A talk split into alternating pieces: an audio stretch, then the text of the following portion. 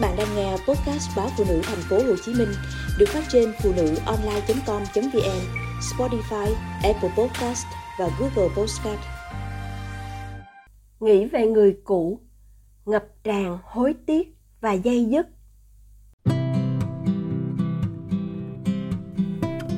Y ngồi chờ một người bạn cũ ở quán cà phê, kiểu công nghiệp rất đông khách. Không khí giữa trưa ngồn ngột hơi người – khiến Yên thấy mỏi mệt. Chỗ này, ngoài món bánh mì cũng dạng ăn nhanh, nhạt nhẽo ra, thì chẳng còn gì.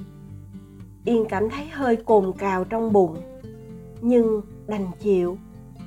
Bạn Yên đã gọi điện, bảo đến trễ chừng 15 phút, nhưng phải hơn nửa giờ sau mới xuất hiện. Bạn xin lỗi qua loa một câu. Yên xòe xòa đường xá giờ đông đúc. Vả lại, ai cũng nhiều việc. Thu xếp gặp được nhau đã là quý rồi. Bạn yên cười. Khen đã lâu không gặp. Vẫn thấy yên trẻ trung, bình yên như cái tên của mình. Lại nhẹ nhõm biết chuyện. Không hay bực bội khó chịu như một số phụ nữ bây giờ. Bạn rủ, chút nữa bàn việc xong mình qua quán HH đối diện ăn trưa nhé. Ở đó có món gà nổi tiếng lắm.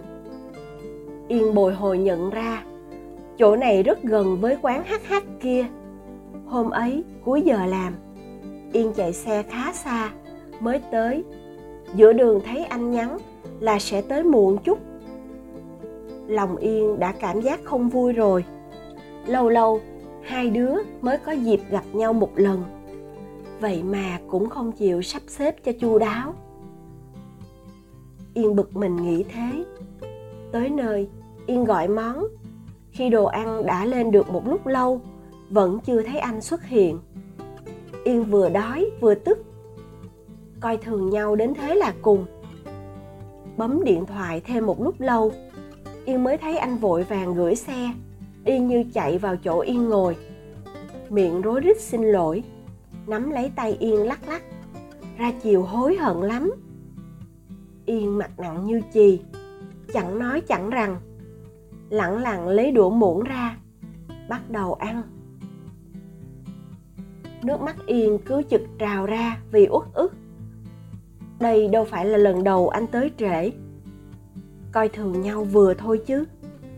Hẳn là anh không trân trọng mối quan hệ giữa hai người nếu anh hẹn người khác, thì liệu có dám xem nhẹ giờ giấc như này không? Những ý nghĩ ấy chấp chới trong đầu, khiến yên không thể nào giãn nét mặt khó coi ra được.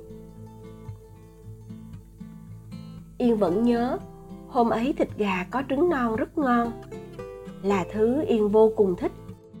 Nhưng yên giận, nên chẳng thèm đụng đũa. Họ ăn quấy quá vài miếng, rồi bỏ thừa cả hai rời khỏi quán trong lặng lẽ và cũng rời khỏi đời nhau theo cách như thế. Đầy trách cứ, dỗi hờn. Ký ức không mấy ngọt ngào kia khiến yên bất giác thở dài. Phải như ngày ấy yên vui vẻ hơn chút. Giả như yên biết thông cảm, bỏ qua mấy chuyện lặt vặt, lấy sự yên ấm làm đại cuộc thì kết cuộc đã không thảm thế này. Giờ nghĩ lại, yên thấy ngập tràn hối tiếc và dây dứt. Anh vốn là người đàn ông đàng hoàng, tốt tính, quen chiều chuộng thói dở hơi thất thường của yên.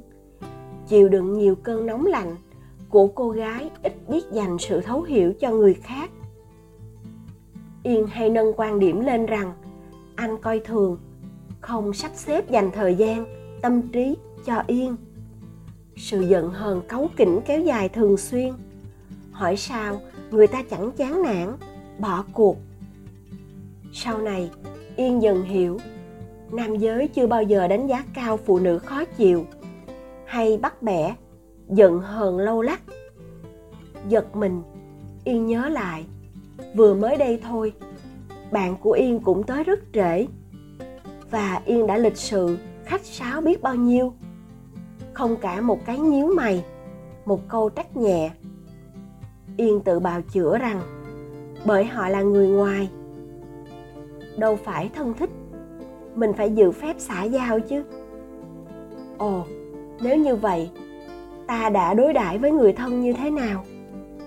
Buông tuồng suồng xả thoải mái bung xòe bao nhiêu góc khuất trong tâm hồn nhau ra.